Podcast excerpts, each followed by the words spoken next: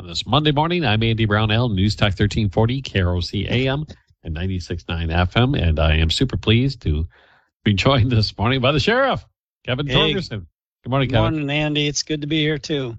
So we can, uh, I guess we can talk about it. You're running unopposed. So, yeah, yeah. It's, uh, that, that's got to be a, that's got to be a good feeling that people have enough confidence in the job you're doing that Mm-hmm. They uh, more or less are saying, "Go ahead, it's yours." yeah, and and a lot of that certainly comes from within inside the the office. Um, generally, most sheriffs around the state, it's it is like that. There's a there's a couple of races in uh, various parts of the state. I know St. Louis County, their sheriff, uh, uh, Sheriff Litman, is I think that's how you pronounce his name. Um, I've met him just a few times, but he's he had been sheriff for man, uh, a good while, uh, at least four terms, possibly five, maybe. I think five. And uh, he's retiring. And uh, so there's a couple of guys from within, I think, uh, maybe a gal there. There's a former police chief uh, of Duluth that's running. And so you get things like that. But generally, it's, you know, within a sheriff's office, you don't always get someone because anyone who has a license, law enforcement license, and lives within the said county uh, can, you know, file and and you know run to be the sheriff. So, um, you know, you look at our office, we've got 80 licensed people, and the police department has in Rochester has around 130 some, uh, maybe more. I'm guess uh, they're growing. Um, so there's a potential and then it could be anybody that might be living here that works in another law enforcement agency outside the county too. That could be uh, possible. So anyway, yeah, it's a confidence boost. I, I, someone asked me, it's not anything that I really worry too much about because I feel like we've been doing a lot of good things. Um, and it's not just me. Um, I really try to give credit to the, the staff that we have here and, and how they work and how they handle themselves and and work with our communities. So, um, you know, it, it yeah. allows us to continue to focus on what we really need to focus on and not worry about that other stuff. Also, congratulations on your reelection early. yeah, thank you. You can spend your time instead of going door to door planning the party afterwards. So, yeah, well, yeah, party for me is not much of a party. we uh, we just keep working. All right. Um, I, I hate to even bring this up, but obviously it's it's been on a lot of our minds. Yeah. Um, yet again, another mass shooting at a school in the United States. Um, an unbelievable tragedy in Texas. Mm-hmm. And in the aftermath of this, it became even more difficult when they started discussing the timeline of the events and how long yeah. it took for the officers to storm in there and yeah. take care of the gunman. I and I know you have talked about this before on this program how the sheriff's office and Rochester Police, State Patrol, you guys train for this sort of thing, and you've shifted mm-hmm. the way you train for it as well. And yeah. and for some reason, what you've talked about in the past of immediately storming the school didn't happen. Mm-hmm do you have any opinion or any? Well, yeah, I, I do. I mean, the first thing I'm going to say, and I'll probably try to say it a few times because you never know when listeners are popping in and out or getting in and out of their car or whatever they're doing. But um, first thing is, I don't know everything going on. I really don't. I don't know the policies of that agency. I know it's a. Um, we talked about a little bit here that it's a uh, city that's not over, overly large, certainly not bigger than Rochester, but yet they had a police department that was attached to the school district, which um, was separate from the actual city police department, as as I understood it, which was one of the first things that we noted and was like, well, that's an interesting take. But again, it's a different state, different rules apply as far as that stuff goes. But um, you, I, you know, knowing what we know and taking that as as the only thing that we can base it on without knowing anything else related to the agency's policies or you know the command structure and you know there's talk about the chief making demands or commands that day and um, Yeah, it's hard to fathom that uh, they they stood outside that room. Um, you know, and there was other phone calls, so confusion on lack of communication from wherever command was to officers inside. Yeah, I just I, I just can't imagine having or seeing that happen here. Uh, if there's a comfort to our communities, um, I just can't see that happening here in, in, that in that same scenario. If that is the true scenario, and granted, there's going to be right. multiple investigations, very likely multiple lawsuits, and it's going to take a long time before we all really hear everything. And and it's not my place to demand that information because it's they've got to take its course and we have to be patient with those things like any kind of investigation. Um, but yeah i just man my heart i know we all do our hearts just break for those families and the kids and the teachers and you know i've got teachers in my own family and we all do. It's you know there's people that are you can just put yourself in those positions and those situations and wow, just a yeah. horrible, horrible thing. I, and one aspect of this I haven't really seen discussed anywhere, and I don't even know if it's appropriate to discuss it. But after I heard about the timeline and the order, you know, the reports, I better say, of the orders that were given yeah. or not given, because so often when you do these reports, we find out later on that they were right. not quite so accurate. But yeah, that's, that's why I want to qualify now. that. I'm not yeah. basing my information on anything that I know differently from what anybody else knows. Right. And that's that's the risk that we take when we talk about these things. But but my my thoughts also went to those officers who were lined up in that hallway waiting. Yeah. And the the trauma that they're experiencing and will yeah. probably for the rest of their lives carry. Yeah. You know, the what ifs. Yeah. I mean, that, that's so this is I mean it's there's no good that can, I come from this, I, I guess. I can say this too, and it, it is, you know, we practice here uh, basically what we call the three echo, which is we enter, evaluate, and evacuate. And that's how we train. We just did a training here earlier this year with RPD and RFD, and um, you know we expect to have some. I've ordered and directed our training staff to um, and emergency management staff to uh, at some point before the next school year have conversations, at least some level of tabletop training and discussions with all of the schools that we are responsible to in Byron and Dover-Eyota and and uh, uh, Stewartville, and you know even potentially collaborate with Chatfield and uh, Goodhue County, which is the police for Pine Island, um, maybe St. Charles, and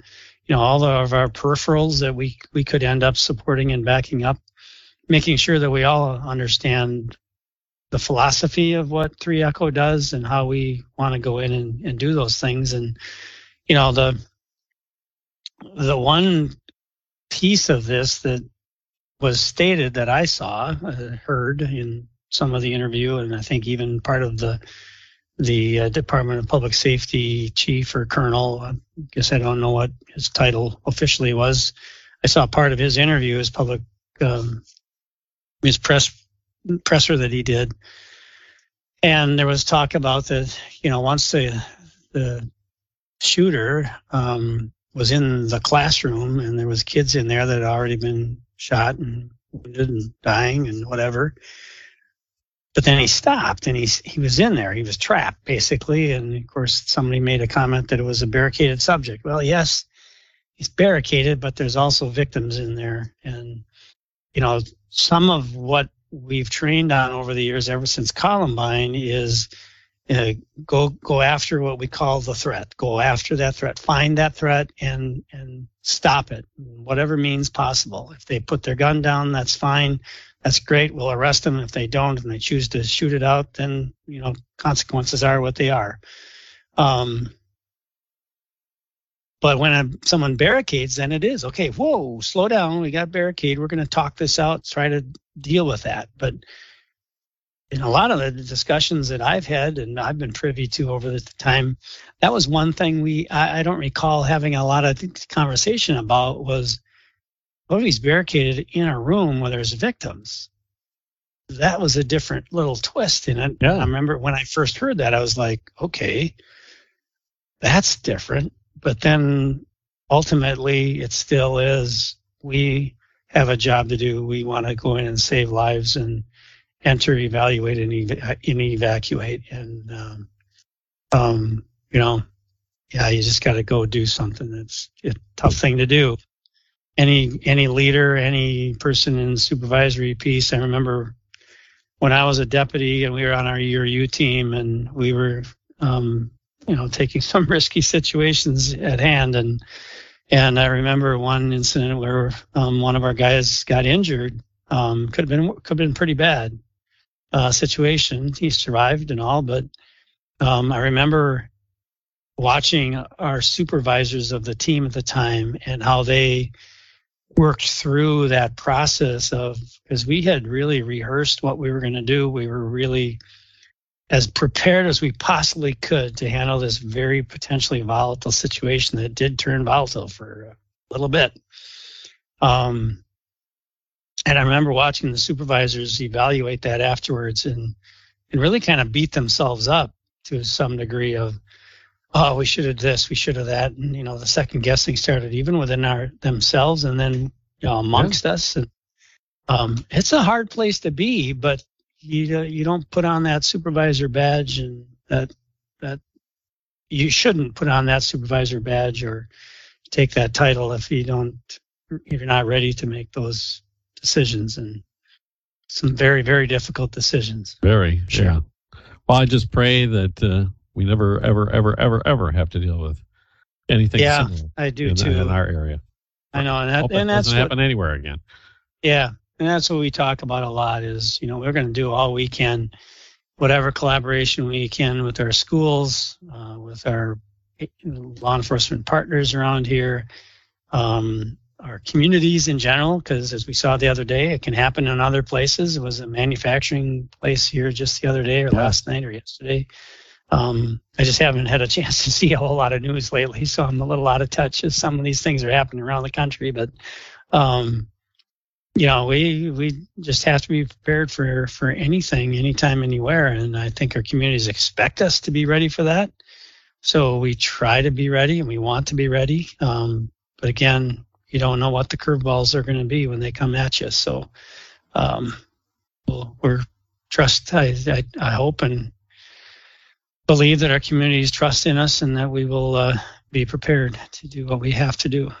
All right. We're with the sheriff this morning, Sheriff Kevin Torgerson of Olmsted County on Rochester today. And we'll continue after a quick break on News Talk 1340, KROC AM and 96.9 FM. Draby for Livia Weight Control Center. Morning with the Sheriff Kevin Torgerson. Um, Sheriff, the ongoing law enforcement memorial project. Mm. It started. It's taking shape, right? I mean, you guys. Yeah, it is. Really it's, cold when you started construction. Yeah. How are things going with that? Well, we're kind of in a holding pattern. Um, some, we keep getting little curveballs thrown at us on that project. Um, you know, over the winter, we expected that we were going to be able to get some of the etchings and at least get the names engraved on the memorial, and that didn't happen. Basically, due to a fallout from COVID, um, company, one of the major suppliers of the stenciling, they call it, the application that goes on the stone, and I think that's how they do the etchings. I don't know how it works, but anyway, that's that application, the stenciling, vaporized, uh, gone. Uh, one company that was the largest producer in the United States stopped making it during COVID completely, and of course that supply went out the door in a heartbeat. Because these companies that do this stuff, and certainly the ones locally, you know, they engrave the headstones and all those yeah. things, and they also do these kind of memorials and and on a memorial of the size that we have, and one certainly next door at the Soldiers Field Veterans Memorial, those are really big when you compare them to a, somebody's headstone, right? Um, and the work that needs to be done there. Um, so that stenciling just disappeared, and uh, our our the company, I think it's Anderson Memorials, is doing it for us. Uh, um, couldn't get any uh, all winter. Um, in fact, I'm not sure exactly where his supply is right now, but he he was confident that um, once he gets through his busy time, which is now the summer months when he's engraving headstones and placing them and doing all that work, he's doing his his paid for business. Um, it'll probably be this winter again when we hope to get back out there and be able to do that. So that's oh, been on hold. Uh, so we thought we'd have some kind of a project, something to look at a little bit. But right now we have three big walls and a and an obelisk that just stand there and a couple of big piles of dirt.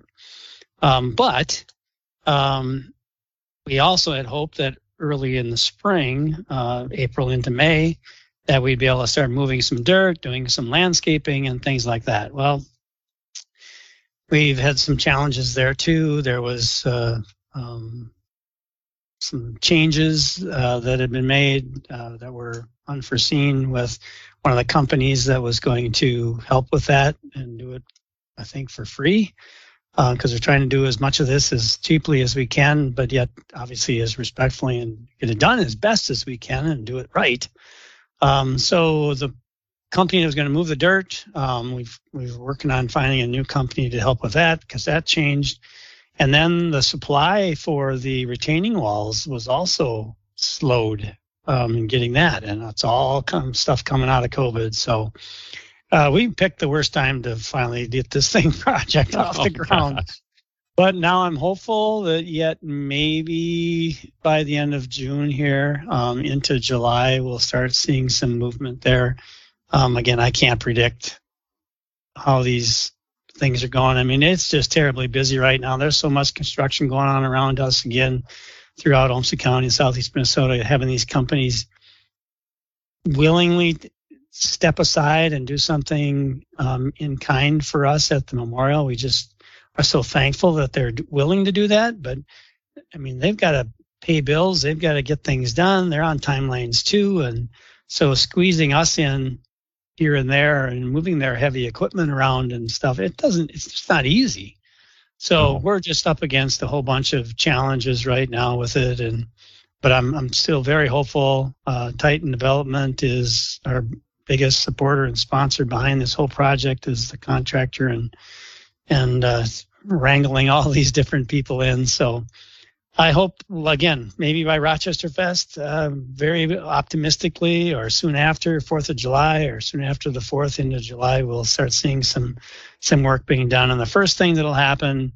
Uh, and, and, that has to happen next is the retaining walls will start going up and then um, by the fall once that's done, the retaining walls are first. Then we can start putting some pavers in, some additional concrete uh, for the pathways, and then ultimately the plantings. And uh, I know the there's a whole bunch of landscaping and horticultural type uh, companies and groups around that are just itching to get back, get in there and and start really beautifying that place and and get the garden part of the, the project off the ground too. So that's our hope, and uh, I still feel right. confident with that. And um, we're going to do field the flags again. So we got we can field the flags during Rochester Fest is coming up. So we're we're always fundraising because uh, we have this is a living project that has to live on for uh, generations to come. So um, we're still looking for funds and helping us out because obviously, like everything else, including gas prices,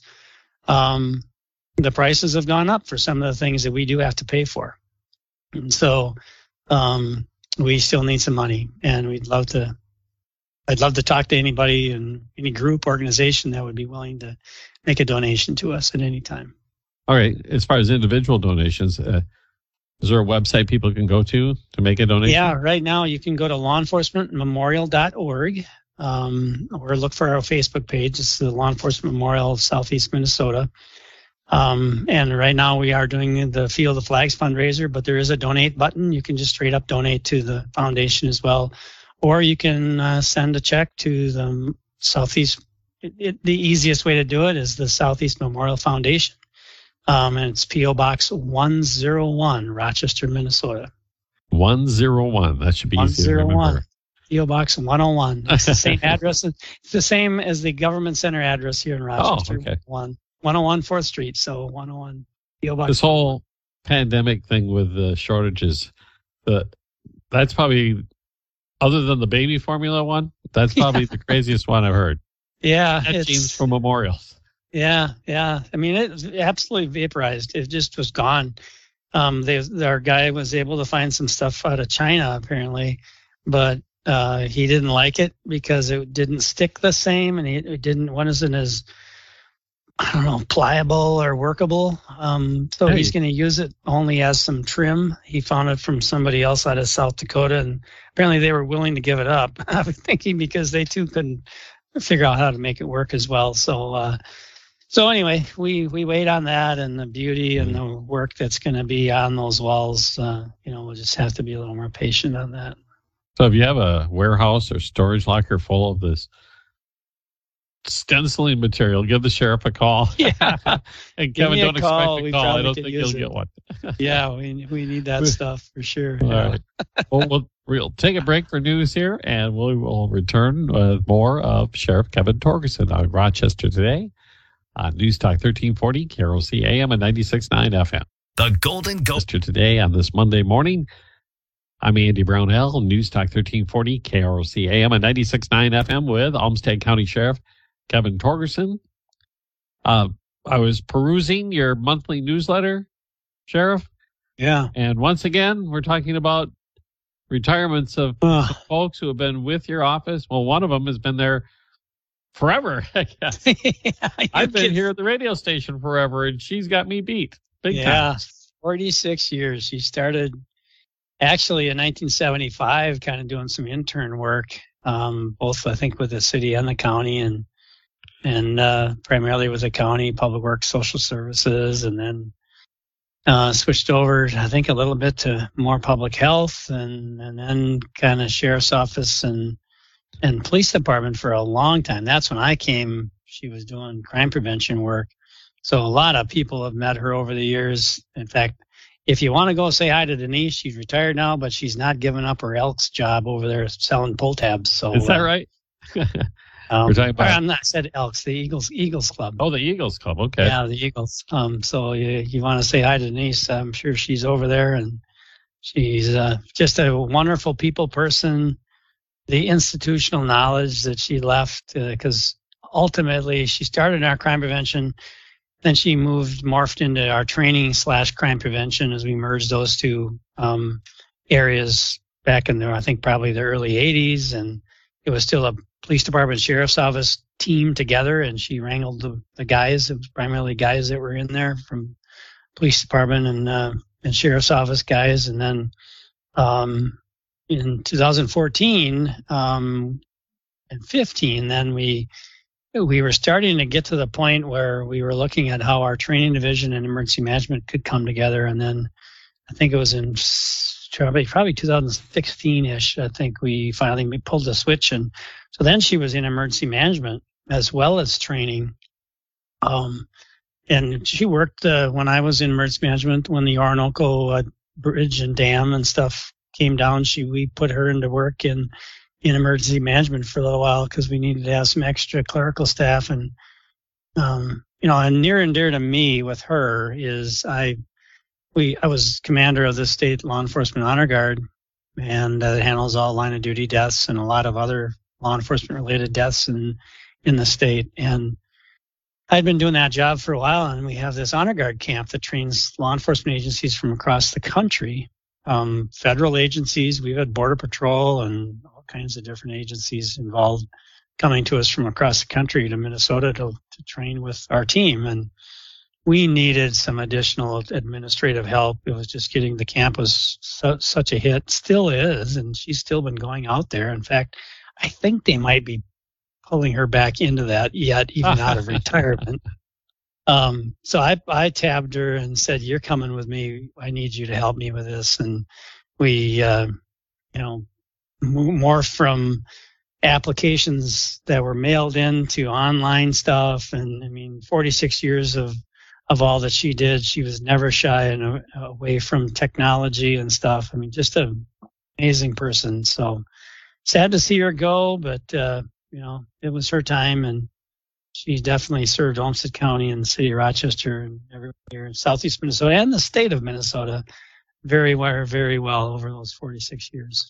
Well, I hope you guys just don't all fall apart because a person like Denise Hafner behind the scenes, you know, you have somebody there knows everything Yeah. and all the Yeah, people involved. And Yeah, and some we, of the names that you mentioned in the newsletter when you yeah. talked about her retirement, I was laughing. I mean, Bill Gordon going back. Oh yeah, think of those back. names there: Russ Sterling, Sterling Danny Pulford. Yeah. Oh my like gosh, yeah. Harry Allgaier, who went on yeah. to be uh, a chief of police somewhere else. John Franks. I mean, yeah, the guys that she worked with out there, all really strong personalities, and yet yes. Denise could all of them, which says a lot for her. Well, we so, want to wish uh, Denise congratulations. That's yeah, sure. absolutely. She 46 years. Yeah, amazing, amazing. And also, uh, you mentioned you're trying to off the air. We talked. You're trying to fill a position in the adult detention center. Yeah, got yeah. another retirement. Yeah, yeah. So we uh, we've got you know I think we're I was just talking to Chief Deputy Howard. We're six positions short there. We've got interviews we're doing uh, as we speak and getting ready for the next round of interviews coming up in a couple of weeks. So uh, it's it's a nonstop cycle right now with people. But you know, and I've said this before in other formats. I don't know if I've said it here, but our office is in a in that kind of uh, rotational flux in a sense, where in the early 90s, so 30 years ago, that's when we moved into the government center, 1993, uh, into this building uh, that I'm in today. And uh, so those people, 30 years ago, we we hired more people. We had to do more things and stuff. And so you you just have to do those things. And of course, the growth of the county and the city has has continued. So we're at that point now where this is our new normal. Um, where when I first got hired and came here in 1986, I was the youngest guy, seniority wise and age wise, on my shift for six years we got guys in our patrol division, our detention center. They go they go with three months and they got seniority under them. Um, that wasn't the way. It went back in the 80s and early 90s. So that's kind of where we're at with this whole, you know, these people that started back then, and Denise even before that, of course, but started and and you know it's now they're getting to that point in time. Yeah. it's time for them to retire and move on. So um, we we will have continuous job opportunities with the sheriff's office uh, well into the future and long after I'm gone as well. so specifically, you're it was Tom Lansing, right? Yeah, Tom is. How, Tom so, was. How, how long was he with the sheriff's? He office? was with us for I think just short of 27 years, and he had worked some other places before that. Um, in fact, I think uh, I can't remember if he was. Uh, he might have done a little stint out of the juvenile center, possibly. I'm not 100% sure on that. I can't remember. Um, I'm trying to look at his article here too. Yeah. anyway, yeah, Tom again, just one of those guys, just steady, calm, the epitome of a detention deputy. You need these people to be very calm, very willing to adjust and deal with people with strong personalities and you know everything from drug addiction to alcohol related issues to behavior health, mental health um, Tom was just one of those guys, just as steady as they come. And uh, he had had a he had had a, uh, a, a accident off duty um, about a year ago, and um, it was going to be pretty tough for him to completely come back to everything oh. he used to be doing. So it probably took him out a little earlier than than he would have liked. But uh, again, man, we just couldn't say enough about Tom and his is dedication to the communities and dedication to the detainees. You know, they they they become. Unfortunately, we have people that come and go out of the detention center, and you know, as far as being arrested and released and come back again. And Tom was one of those guys again that he just had a great knack of calming people down and working with them and helping them through their bad days. Um, so again, yeah, we just uh, can't thank him enough for his his uh, dedication to his craft, really, because he it is a craft in working with people like that. Well, congratulations, Tom Lansing, as well. You also retired a filing cabinet, I understand. yes, we did. Oh my God, that's probably um, it's it's not any better than Tom or Denise, but that was a monumental occasion for us to move all of our warrants that have been in our office. We kept the old one. We're probably going to frame it. There's an old John Doe murder warrant that um, from back in what was it, 19? Uh, I can't remember now, 1940 or something Oh, really? like that. Um, yeah, it's really, really old, and we still have the old jacket and the original writing on it. So, yeah, we're gonna frame that and and probably put that up in the warrant office over there because amazing. But we took all those warrants, thousands of warrants, and uh, unfortunately, I wish we didn't have any. Um, and if, if we didn't have any, that would mean that people show up for their court dates and, and do what they're supposed to do. But no, personal behavior as it is, I don't think that's going to ever change. But um, we'd love to see it happen. But we Well, took all work? those warrants. Now they're all electronic, and uh, yeah, it's So uh, they just show up on the laptop of the deputy who is serving the warrant. Is Yep, yep. and uh, dispatch you can email them around, and you know, you know, like uh, it's not unusual for uh, say somebody out in I'll just pick a place, uh, Columbus, Ohio, arrest somebody on a Olmsted County warrant. It's usually going to be a serious warrant when it's out out of state. Um, we can have the warrant in hand and email to them now, just like that. I mean, you'd think that we could have done that maybe 10 or 15 years ago, but um, uh, when email became really popular 25 years ago or whatever it was. Um, it took a while to get the, the processes and the, you know, it's, it's got to be secure pipelines and Oh, yeah. all these different things. All this stuff has to, you know, has fingers in it it encrypted sure. and passwords Encrypted. encrypted. Oh yeah, all that stuff. So Okay. we finally got there, and uh, yeah, it's I know it's it's nice not to have to because our what would literally happen. We ended up we we've had two carts, and these are big filing cabinets, four drawer cabinets, stacked full of these warrants, and a warrant gets folded up into, you know, kind of a like you would fold a letter. So basically, a, your basic business size letter, and maybe just a touch bigger.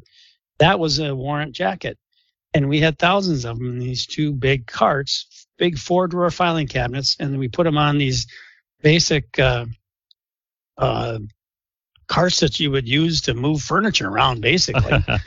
and uh, we would wheel them every morning and every night to our dispatch uh, in this building, and then back again. Because at night and on weekends and holidays, the dispatchers have to verify. So you can't arrest if, if an officer, say in Columbus or in St. Paul, stops somebody for a Olmsted County warrant, they have to verify that that warrant is real and it's good because these warrants can come and go. They get quashed. Somebody might, you know, say they're down here, they go to court and then they go back to St. Paul and the judge dismissed the warrant or they paid their fines or whatever. So the case is dismissed. But if we don't get have somebody, and that was one of our earlier retirements when Mary Blagan retired last year, she had, uh, you know, golly, what does she have? 30 plus years of experience with us. That was her main job was to enter and and and delete these warrants once they were deemed to be quashed or removable. And uh, so sometimes, if the warrant is not uh, quashed or isn't removed from the system, someone could get obviously arrested for a warrant that is not shouldn't be Oh. active. And uh, so you have to verify these every time. So if somebody's in St. Paul or Columbus, like I said, stops somebody and it shows in the system that there's an Olmsted County warrant, it has to be verified. Now that can be done electronically. So Yeah. yeah, it makes the job a lot easier for a lot of people. Our dispatch will still be involved in that, but it's in a little different format now. And Well, sure, it'll come up on their screen in some way, shape, or form, I suppose. Yep, yep, yep. But- But you've taken away from us the old Hollywood image of when you serve a warrant, you slap them with that piece of paper. Yeah, say, Well, if they want it that way, they can always print it out at the at the receiving end and still give it to um, and and people always say, well, you got to you got to have the warrant. Eh, no, not really. A search warrant, yes. When we serve a search warrant on somebody, we have to have that. And here's the search warrant. This is what we're looking for. But as long as they get it by the time they get booked in, um, that's that's okay by in the eyes of the law. And I know on TV and Dragnet and the old all the old TV shows and stuff. Um, yeah, that's the way they did it because it was more dramatic that way. oh, sure it was. fun, but it's not the facts of life. So Okay. well, what are you going to do with the filing cabinets? They go just. well, one is still over there, and I'm not sure what they've got it doing, but it's sitting against the wall, and we've got rid of the other one, and I'm sure it's in somebody's office and enjoying a new a new life as a filing cabinet in somebody else's office. All right. We kept If one only of the that filing and- cabinet could talk. The Yeah, stories it could oh, it had stories. Yeah, it's oh man, stories those warrants could tell you, man. All right. Yeah. Well, we have to take a really quick break, Sheriff. Uh, All right. We'll back uh, in just a moment with more of Sheriff Kevin Torgerson on Rochester Today. News Talk 1340, KROC AM and 96.9 FM. Baby for Livia Way Control Center. Torgerson, it's Rochester Today. I'm Andy Brownell, News Talk 1340, KROC AM and 96.9 FM. Uh, earlier in the program, you were telling us of the the effects of the pandemic and the supply chain issues you were facing with the memorial. Yeah. The other aspect of this pandemic that's really, um, I don't know, it gets some attention, but maybe not enough attention is um, the blood banks have really been Yeah. hurt. Yeah, I know. Early on in the in the pandemic, there was some talk about that that people needed to uh, remember to donate blood. So, yeah, we uh, we had a deal. One of the police officers with the city of Rochester had a great idea to actually hold a blood donation, blood bank donation uh, event, blood drive one day up at the new police station, and and uh, so it it pits because it's called Battle of the Badges. So it pits the sheriff's office and the police department against um, Mayo Ambulance and other. I think I can't remember the other ambulance services here in town or in the area. And then I think it's Stewartville, Byron, and Rochester Fire Department. So it's the it's the the whole EMS network. It's the law enforcement versus the fire department versus the EMS people, and uh, they give out this neat little trophy stuff that travels around between the three of us, and and uh, we won it. The law enforcement won it. I think last time. No, maybe the fire department came back and won it. I, I forget how it was, but I know, we won it. you guys have this rivalry. I know that. Yeah. so. It's all it, well, we've always had that rivalry. We always that'll never go away. But um, so anyway, we're doing that, and and all you got to do, you go to the Mayo blood bank, and that's the only blood bank you can do it through. Um, but if you do do it, any kind of blood donation, and I just found it here, the, the challenge goes through August 31st. Okay. So when you check in, if you go over to the, the I think it's the Hilton building, and you go to the blood bank, you go in there, and when you're checking in, there's a kind of a little deal off to the left hand side, and it should say Battle of Badges or whatever, and you can fill out a slip and put it in whichever uh, spot you want to support, whether it's the cops, the firefighters, or the EMS folks, and uh, that donation then counts one, and when we're done, we'll see who who wins. So we certainly hope that listeners will go to the blood bank and donate to the and say their donation is in honor of the law enforcement folks and and we can win again. So it's So all I'm going to have to have somebody from the fire department on so they can get their plug in. yeah, yeah, yeah. Get yeah. Mayo ambulance so they get their you don't have in. to do that. Those guys are sitting back in the easy chair somewhere. That's okay. Oh, Oh, I I'll get digging. back. Okay. Chief So, yeah, so and I, we have a, a fun little thing going on there with that. Oh, yeah. It's a lot of fun. And uh, again, it goes through August 31st with the blood bank. It's called Battle of the Badges. And um, we'd love to have your support there. It's for obviously a very good cause. So it's just I'll lot of throw the phone number out too. If you for the Mayo Clinic Blood Donor Program, it's 507 287 4475. And I know that they would love to hear from you, regardless Yes. of what time of the year it is. Absolutely. They're always I've- in need. And- I cannot remember any time in my many years of being involved in reporting activities in the community where they have issued so many urgent and emergency Mhm. calls for donations. yeah. So it's obviously a very serious situation. Oh, it is. I mean, just think about all the people that come through and the surgeries and things that go on over Yeah. St. Mary's and Methodist and clinic and all that. Man, the, Ah. the volume they go through here is, you know, really unfathomable. And so they Yep. need they need our blood. They need our donations. And I know when I went through my stint in the ICU a few months back, I got more than my share. Yeah, yeah, So I was very, very happy that people had stepped forward and donated. So that's the battle of the badges. And once again, Yeah. congratulations on your reelection way before it actually happened. So okay. I look forward you. to talking with you again next month, Sheriff. All righty. Thanks a lot, Annie. All Take right, care. Sheriff. Sheriff Kevin Torgerson this morning is Rochester Today, News Talk 1340, KROC AM and 96.9 FM. The Minnesota Twin.